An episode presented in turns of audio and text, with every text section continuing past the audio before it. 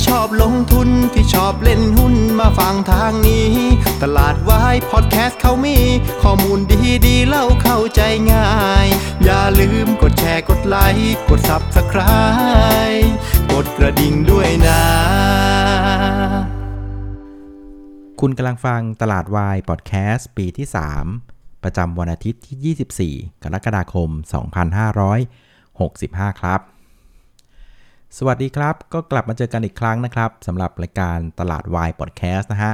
เวอร์ชัน weekend นะครับเสาร์อาทิตย์ปกติเนี่ยก็จะเจอกันวันอาทิตย์เนาะหนึ่งวันก่อนวันเทรดในสัปดาห์ถัดไปนะครับ ส่วนในเวอร์ชั่นธรรมดาธรรมดานะฮะเราก็จะเจอกันวันจันทร์จนถึงวันพฤหัสนะครับช่วงประมาณสักหัวค่ำนะครับแต่ก็ต้องบอกว่าในสัปดาห์ที่ผ่านมาเนี่ยน้าแดงเบี้ยวหลายวันเลยนะครับ เพราะว่า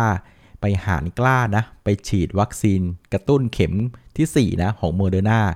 จัดไป 1 ดอกนะครับ ตอนแรกคิดว่าเอาอยู่นะ ไปไปมามาเอาไม่อยู่นะ ผมว่า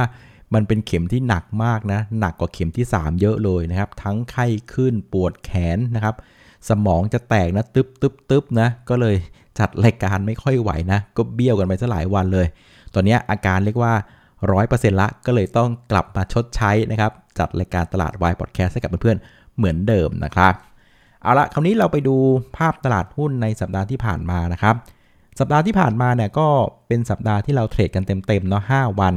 ตั้งแต่วันที่ 18 จนถึงวันที่ 22 นะครับ ในภาพรวมเนี่ยเซ็ตอินดี x ก็ถือว่าใช้ได้นะ ปิดที่ 1,552 จุดนะครับ ก็ปรับตัวขึ้น 1.3%นะครับ จากสัปดาห์ที่ผ่านมานะครับโดยตัวหลักๆที่เป็นคนผลักดันตลาดหุ้นขึ้นในสัปดาห์นี้นะครับ ส่วนใหญ่ก็เป็นหุ้นทั้งกระดานแหละนะครับ แต่ว่าถ้าจะดูหล่อที่สุดเนี่ยมันก็จะเป็นกลุ่มธนาคารนะ หลังจากในสัปดาห์ที่ผ่านมามันก็เป็นสัปดาห์ของการประกาศงบการเงินนะ ซึ่งส่วนใหญ่เท่าที่ผมดูเนี่ยงบออกมาดีกว่าคาดกันเกือบหมดเลย แล้วก็ในภาพรวมเนี่ยภาพของกำไรเนี่ยกลุ่มธนาคารก็ทำได้ดีกว่าที่นักวิเคราะห์คาดไว้ประมาณสัก4%นะครับ คราวนี้พอหุ้นตัวสุดท้ายที่ประกาศงบออกมา ก็จะว่าเป็นทัวร์ของกสิกรไทยเนาะตอนวันพฤหัสนะครับวันนั้นก็เหมือนกับเป็นวันเป่านกหวีดอะทำให้กลุ่มธนาคารก็ช่วยกันดันตลาดขึ้นมาในช่วงท้ายนะครับ ก็เลยปิดที่ 1,552 จุดนะครับซึ่งถ้าเกิดว่าจะนับข้อดีนะครับของการเคลื่อนไหวในสัปดาห์ที่ผ่านมานะก็มีอยู่ 2 เรื่อง เรื่องที่ 1 คือ Set Index ไม่ทำโลใหม่ไงนะครับคือถ้าเกิดว่าย้อนไปเมื่อสัปดาห์ก่อนหน้านะครับ ตรงวันที่ 15 กรกฎาคมนะตอนนั้นจุดต่ำสุดของ Set Index นะโลใหม่ตรงนั้นนะมันอยู่ที่1,500นะครับ1,517จุดอ่าแล้วสัปดาห์นี้เนี่ยก็ไปทำจุดต่ำสุดที่ 1,521 จุดนะครับก็คือไม่ทำโลใหม่เนี่ยถือว่าเป็นเรื่องที่ดีละนะครับยังไม่พอนะครับนอกจากจะไม่ทำโลใหม่แล้วนะนะครับ กลุ่มธนาคารเองก็เป็นตัวถีบให้ตลาดอะมันลอยขึ้นไปแล้วก็ไปปิดที่ 1552 ซึ่งก็เลยเป็นภาพของการปิดทะลุแนวต้านสำคัญด้วยที่ 1550อ่าเพราะฉะนั้นจะบอกว่าถ้าดูในเชิงของเหลี่ยมนะครับแท่งเทียนแล้วนะถือว่าใช้ได้เลยนะครับ คือไม่ทำโลใหม่ ไม่พอแล้วทะทะลุแนวต้านด้วยนะครับ ก็ถือว่าเป็นการเคลื่อนไหวที่ค่อนข้างใช้ได้นะ แล้วก็ดูมูลค่าการซื้อขายในภาพรวมก็ เริ่มขยับขึ้นมายืนระดับวันละ 50,000 กว่า ล้านบาทต่อวันละนะครับไม่ไม่เจอวันละ 40,000 กว่าล้านละ อันนี้ก็ถือว่าเป็นสัญญาณที่ที่พอใช้ได้นะครับ คราวนี้เหตุการณ์อื่น ๆ ที่ทำให้เซตมันเคลื่อนไหวกันเป็นแบบนี้นะนะครับ ก็อาจจะต้องว่านอกจากจะมีเรื่องของงบกลุ่มธนาคารที่มาตอนช่วงท้ายสัปดาห์แล้วนะตอนช่วงต้นสัปดาห์นะ่ะมันก็มีประเด็นในเรื่องของต่างประเทศด้วยนะครับ ก็มีเรื่องของทั้งตัวเลขเศรษฐกิจสหรัฐอเมริกานะ่ะก็ออกมา บวกสลับลบแล้วกันนะครับ แต่ว่ามันก็ยังให้ภาพกลางๆนะว่าเศรษฐกิจอเมริกามันก็ฟื้นแหละนะครับ แต่ว่ามันก็เป็นการฟื้นแบบเปราะบางนะครับ บางจังหวะเนี่ยตัวเลขแรงงานดีบ้างไม่ดีบ้างครับ บางจังหวะเรื่องของการบริโภคก็ดีบ้างไม่ดีบ้างนะครับ มันก็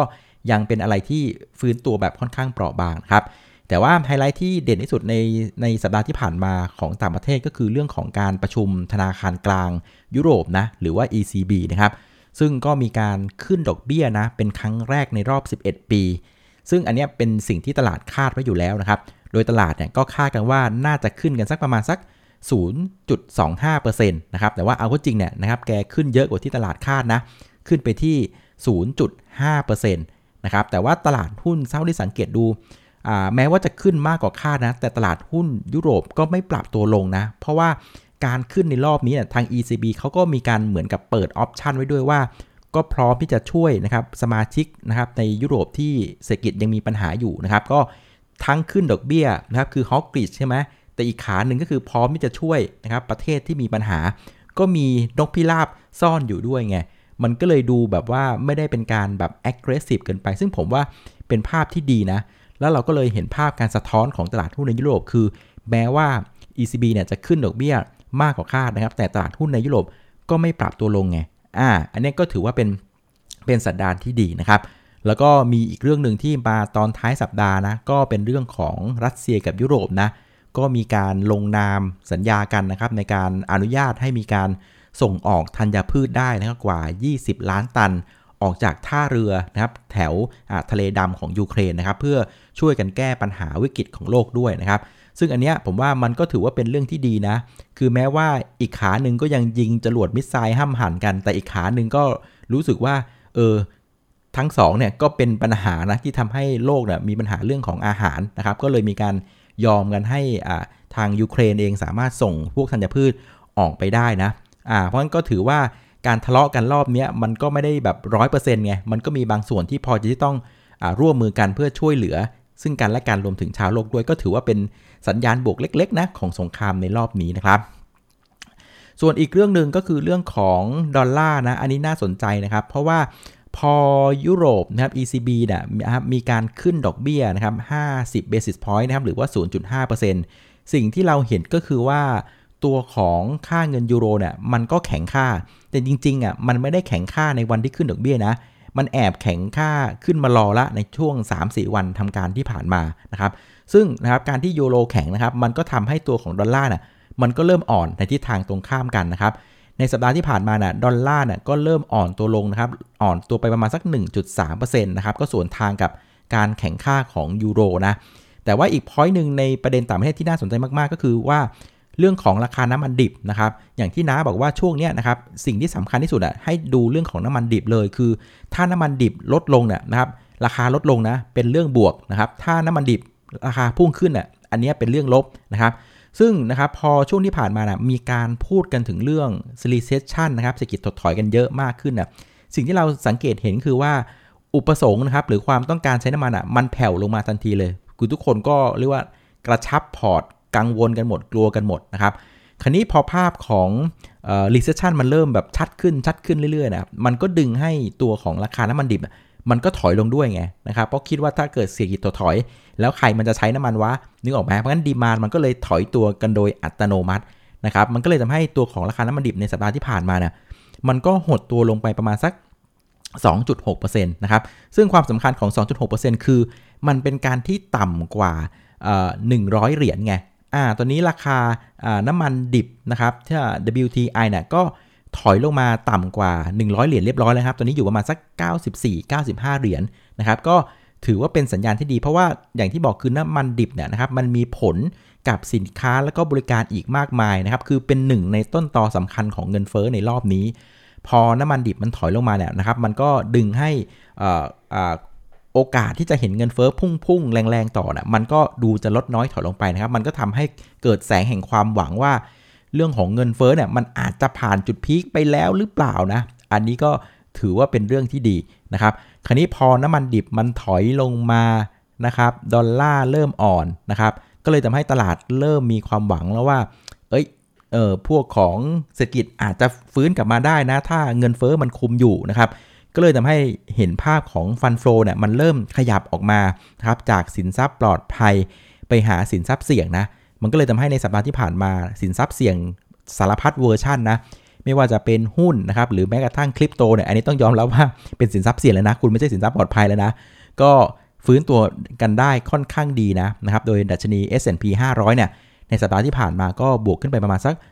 2.6%นะครับก็เลยทำให้ในภาพใหญ่เนี่ยนะครับ ในสัปดาห์ที่ผ่านมาเป็นภาพที่ตลาดหุ้นเริ่มพักเรื่องของ recession ละนะครับ ไปโฟกัสที่ฝั่งของ ECB อ่าเคขึ้นดอกเบี้ยตามคาดนะครับ ทุกอย่างเริ่มเข้ารูปเข้ารอยนะครับ ราคาน้ำมันเริ่มถอยลงมา เฮ้ย เศรษฐกิจเริ่มมีความหวังนะครับ เงินเฟ้ออาจจะผ่านจุดพีคหรือเปล่า ฟันโฟเริ่มไหลกลับเข้ามาหาสินทรัพย์เสี่ยงนั่นเองนะครับ ก็ทำให้ภาพเนี้ยมันก็สะท้อนมาฝั่งของเอเชียด้วยนะครับ ตลาดหุ้นในเอเชียส่วนใหญ่ก็ ขยับตัวกันขึ้นมานะครับ นอกจากจะขยับตัวขึ้นมาแล้วนะครับประเทศไหนหรือหุ้นกลุ่มไหนที่มันมีประเด็นในเชิงบวกเกี่ยวกับเรื่องของงบเนี่ยมันก็จะขยับดีได้ได้หลอกกว่าเพื่อนๆนั่นเองนะครับคราวนี้กลับมาดูที่ตลาดหุ้นไทยนะในสัปดาห์ที่ผ่านมาหล่อที่สุดก็จะเป็นกลุ่มของธนาคารนะอย่างที่บอกคือเรื่องของงบที่ออกมาดีกว่าคาด อีกกลุ่มหนึ่งที่เด้งมาค่อนข้างสวยนะก็คือกลุ่มของ Finance นะครับ แม้ว่า Finance งบยังไม่ออกนะ แต่ว่ากลิ่นคร่าวๆแล้วงบก็ไม่ได้ถึงกับแย่มากนะ งบก็ถือว่าใช้ได้ แต่ผมว่าอารมณ์ที่มันเด้งเนี่ยหลักๆ มันเป็นเรื่องของดอกเบี้ยนะ คือตอนนี้ภาพของอเมริกาเนี่ยนะครับ คือก่อนหน้านี้ตลาดกังวลมากว่า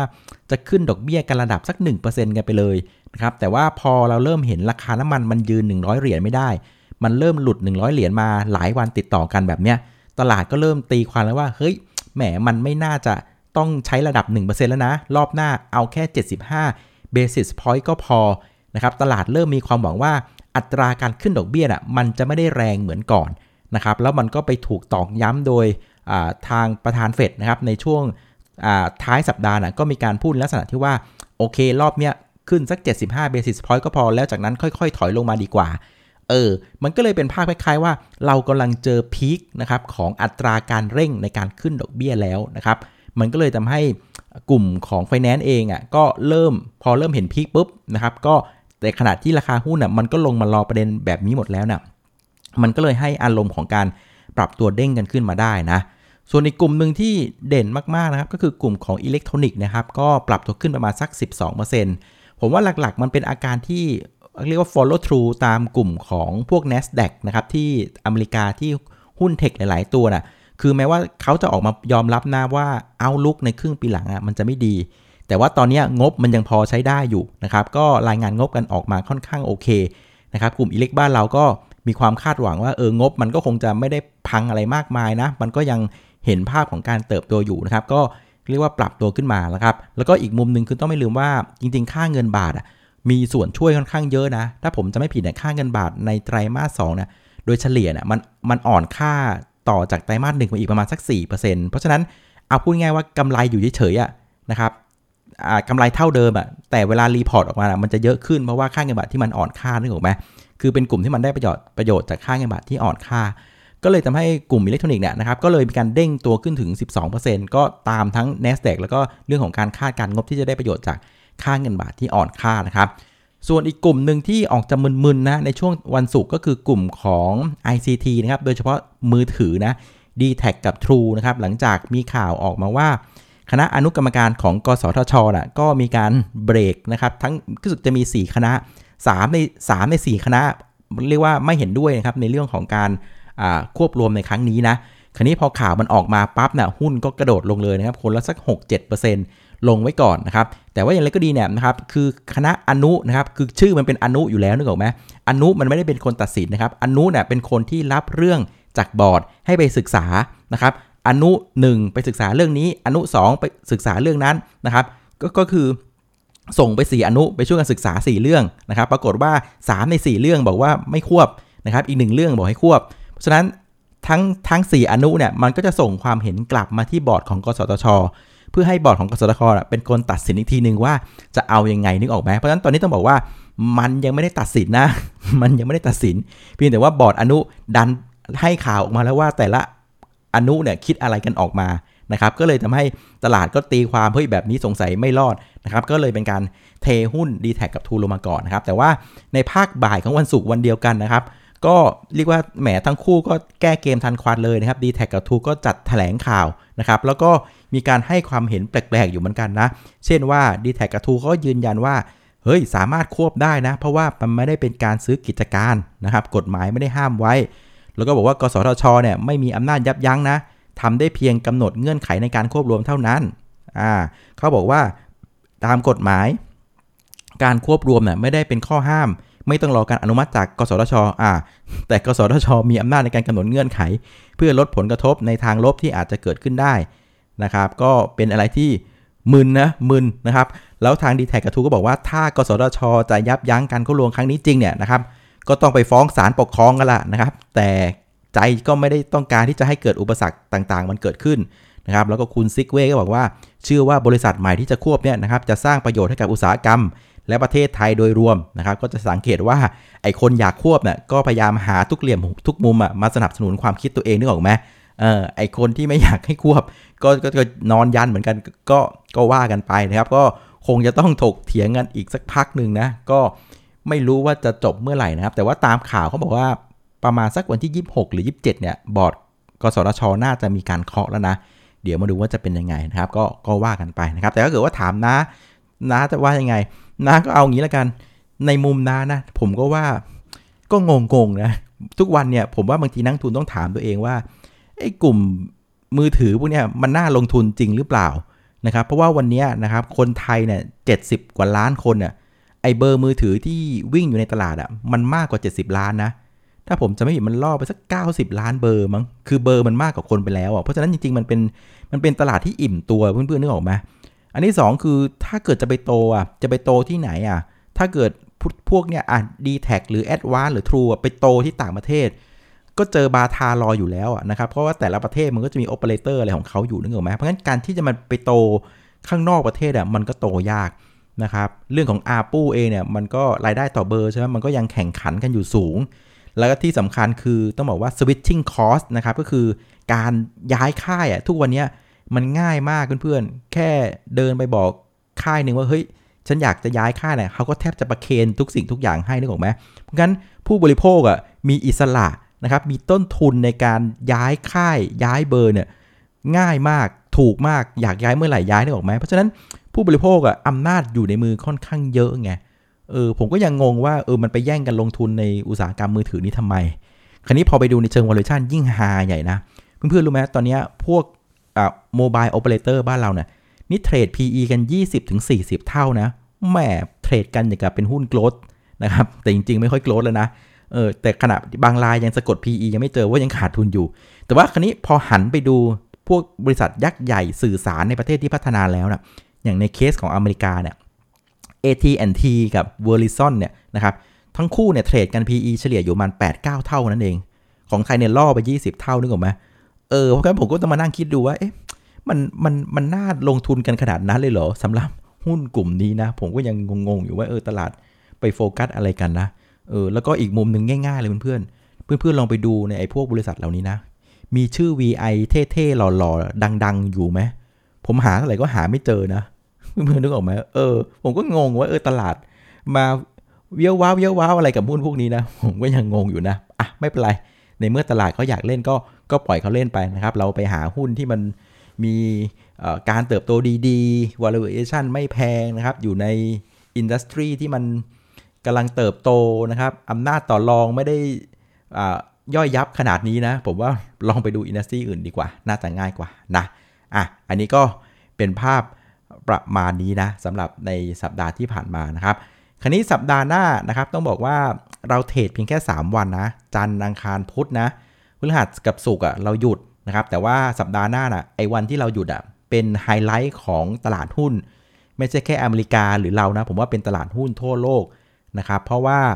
คืนวันพฤหัสนะครับทางเฟดก็จะมีการประชุมอีกรอบนึงละนะครับ ก็ต้องดูว่าเขาจะขึ้นดอกเบี้ยกันเท่าไหร่ยังไงนะครับ จะตรงตามคุณจรมพเวลพูดหรือเปล่าที่ 75 basis point นะ ต่อด้วยนะครับวันที่ 28 นะครับ ก็จะเป็นเรื่องของวันศุกร์นะจะเป็นเรื่องของ GDP สหรัฐนะครับ ก็ไตรมาส2นะครับ ตลาดก็บางคนก็คาดว่าหด บางคนก็คาดว่าไม่หดนะ แต่ไตรมาสหนึ่งมันหดไปแล้วไงเออซึ่งคนกำลังดูดูว่า ถ้าไตรมาส2มันหดอะมันจะกลายเป็น technical recession นะครับอ่าจะเป็นการถดถอยละนะครับ ก็เดี๋ยวมาดูว่าตัวเลขมันจะเป็นยังไง แต่พวกเราไม่ต้องเป็นห่วง เพราะว่าไอไฮไลท์สำคัญเหล่านี้นะครับ ประชุมเฟดขึ้นดอกเบี้ย GP สหรัฐรวมถึงตัวของเงินเฟ้อ PCE นะที่ออกมาวันศุกร์เนี่ย ประกาศไปเหอะนะครับ ช่วงนั้นกูปิดนะครับ ตลาดหุ้นไทยเนี่ยปิดวันพฤหัสวันศุกร์เพราะฉะนั้นไม่เป็นไรนะครับ เรามีหน้าที่เสพข่าวกันอย่างเดียวนะครับ ช่วงวันพฤหัสศุกร์นะครับรักษาอาทิตย์มีเวลาในเรื่องของการเตรียมการเทรดอีกก็ไม่น่าจะมีปัญหาอะไรนะครับ ของเราการบ้านพวกเรามีเพียงแค่ว่าอะโอเค เช้าวันจันทร์นะครับ มันจะมีหุ้น IPO เข้ามาตัวใหม่ใช่ไหมตัวของไทยประกันชีวิตใช่ไหม TLI อ่าก็อาจจะเป็นตัวที่มา สร้างสีสันให้ตลาดได้หน่อยนึงละกันนะครับไหนๆก็พฤหัสสุกไม่มีอะไรเทรดใช่ไหมเพราะงั้นวันจันทร์ก็มาสนุกกับตัวของ TLI ดีกว่านะครับ ก็นอกจากจะลุ้นเรื่องของคนจองนะ ว่ามันจะไปได้เท่าไหร่ใช่ไหมราคาจอง 16 บาท อีกกลุ่มหนึ่งที่ต้องลุ้นก็คือไอ้หุ้นที่อยู่ในเซ็ต50 เนี่ย จะมีตัวไหนถูกถีบหลุดจากเลท50 หรือเปล่านะครับ เพราะว่ามันจะมีเกณฑ์เขาเรียกว่า fast track นะครับ คือเกณฑ์มันมีอยู่ว่า ถ้าหุ้น IPO ตัวใหม่มันเข้ามานะ่ะแล้ว Market Cap นะ่ะไซส์มันใหญ่กว่า 1%ของตลาดหลักทรัพย์เนี่ยนะครับก็สามารถเข้าไปอยู่ใน SET50 ได้เลย หรือว่าถ้าตัวที่ IPO เนี่ยนะครับ Market Cap เนี่ยมัน ranking มันขึ้นติด Top 20 นะครับ ของตัว SET50 อะก็สามารถเข้า SET50 ได้เลยนะครับ ก็คงจะต้องมาลุ้นกันว่า ไทยไลฟ์เนี่ยนะครับ TLI เนี่ยจะเข้าหรือเปล่า แต่ผมว่าโอกาสเข้าค่อนข้างสูง เพราะว่าเอาราคาจอง 16 บาท คูณจำนวนหุ้นหลัง IPO เนี่ยมันก็ล่อไปประมาณสักหนึ่งแสนแปดหมื่นกว่าล้านบาทละ Market Cap นะ ซึ่งตลาดหุ้นบ้านเราตอนนี้ Market Cap มันอยู่ 18 ล้านล้านไง1%มันก็ประมาณสัก1ล้าน8แสน5หมื่นล้านบาทนะครับ เพราะฉะนั้นผมว่าถ้าไทยไลฟ์ ปิดบวกอะนะครับเอาว่าปิดบวกเท่าไหร่ก็แล้วแต่นะผมว่าโอกาสเข้ามันสูงมากนะครับ ก็ไปลุ้นคนที่จะตกชั้นดีกว่าว่าอันดับแรงกิ้งของเซ็ต50 สัก 47 48 49 50 นะครับ ในสัปดาห์หน้านะคงจะวิ่งกันสนุกเหมือนกันนะว่าทุกคนก็พยายามหนีตัวของอันดับ 50 นะ เพราะมีอันดับ 50 มีโอกาสถูกถีบลงค่อนข้างสูงนะครับ ซึ่งต้องพูดตรงว่าจริง ๆ การเข้าอยู่ใน SET50 หรือเซตร้อยก็แล้วแต่ จริง ๆ มันไม่ได้มีผลในเรื่องของปัจจัยพื้นฐานนะ แต่ว่ามันเป็นเพียงแค่ว่าพอมาอยู่ในตะกร้าของเซ็ตห้าสิบอะมันทำให้เขาดูเด่นขึ้นนะครับในมุมมองของนักลงทุนสถาบันนักลงทุนต่างชาติ แล้วก็พวกของ index fund ที่มันจะต้องมีการ weight น้ำหนักตามตัว market cap อะไรประมาณนี้นะครับ ฉะนั้นการที่อยู่ในเซ็ตห้าสิบอะมันไม่ได้บ่งบอกว่าปัจจัยพื้นฐานดีกว่านะครับอันดับ 51 52 นะอ่าปัจจัยพื้นฐานมันก็ของใครของมัน แต่ว่ามันแค่ว่าทำให้ มันดูเด่นขึ้นในมุมมองของนักทุนต่างชาติและนักทุนสถาบันแค่นั้นเองนะครับอะก็เอาประมาณนี้แล้วกันนะครับ คราวนี้สำหรับแผนการเทรดนะผมว่าเอาให้ง่ายๆนะเพื่อนๆต้องวางแผนดีๆ เพราะว่าวันพฤหัสวันศุกร์เนี่ยมันไม่ได้มีเทรดนึกออกไหมแล้วอีเวนต์ใหญ่อะมันเกิดขึ้นตอนช่วงรุ่งสางวันพฤหัสแล้วก็วันศุกร์ด้วย เพราะฉะนั้นอีเวนต์ใหญ่มันเกิดขึ้นในวันที่เราไม่ได้เทรดไง เพราะฉะนั้นเพื่อนๆก็ จัดน้ำหนักในเรื่องของการถือหุ้นข้าม 4 วันดีๆ แล้วกันนะครับ เพราะก็ต้องบอกว่ามันก็มีโอกาสพลิกล็อกได้เสมอนะครับอีเวนต์ต่างๆ เผลอๆ อาจจะขึ้น 1%ก็ได้เฟดไม่มีใครรู้นะครับ หรือเผลอๆ จะขึ้นแค่ 50 basis point ก็ได้ ก็ไม่มีใครรู้เช่นกันเผลอๆ GDP สหรัฐอาจจะออกมาบวกก็ได้ อันนี้ก็ไม่มีใครรู้เพราะฉะนั้นความไม่รู้ก็คือความเสี่ยงนึกออกไหมอ่าเพราะฉะนั้นจัดน้ำหนักเรื่องของการถือหุ้นข้ามวันศุกร์เสาร์อาทิตย์ดีๆ แล้วกันครับ รวมกับวันหยุดก็เป็น 4 วันนะครับ ซึ่งตอนนี้ต้องบอกว่าเซตอินดี x เนี่ยมันอยู่เพียงแค่ 1,552 จุดนะ ผมว่านะ ต่อให้ไม่ได้ถือหุ้นข้าม 4 วันไปเยอะ ต่อให้ตัวเลขมันออกมาดี ผมว่ายังไงมันก็ซื้อทันนะครับ อีกต้องประมาณ 50 จุดกว่าจะพันหอีกต้องเท่าไหร่นะไฮรอบเนี้ยโอ้โหมันอยู่ที่ 1,700อะนะครับ ตอนนี้อยู่ที่ 1,552 ยังไงก็ซื้อทันนะครับ เพราะฉะนั้นบริหาร ตัวของเงินสดแล้วก็หุ้นในมือดีๆนะครับ แต่ถ้าในทางข้ามถ้าออกมาแย่มากเนี่ยนะครับ ก็โอ้โหก็อาจจะเจ็บอยู่เหมือนกันนะ เพราะว่าตรง 1552อะกับโลในรอบเนี้ยคือ 1517เนี่ยมันก็ห่างกันไม่เยอะนะนะครับงั้นถ้าเกิดว่ามันพลาดอะนะครับโอกาสหลุดโลก็ไม่น้อยนะ เพราะมันอยู่ใกล้นึกออกไหมอ่าวางแผนจัดพอร์ตอะไรกันดีๆแล้วกันนะอะก็เป็นกำลังใจให้นะครับ อะเอาละวันนี้ก็เอาประมาณนี้แล้วกันนะครับ ตอนแรกว่าจะเอาสั้นๆนะพูดไปพูดมานี้ล่อไป 24 นาทีแล้วนะครับ ก็วันนี้เอาประมาณนี้แล้วกันครับ เดี๋ยวพรุ่งนี้เรากลับมาเจอกันอีกรอบนะสำหรับรายการตลาดวายพอดแคสต์ในเวอร์ชันปกตินะครับเอาละวันนี้ลาไปก่อนนะครับ ขอให้นอนหลับฝันดี ราตรีสวัสดิ์นะครับ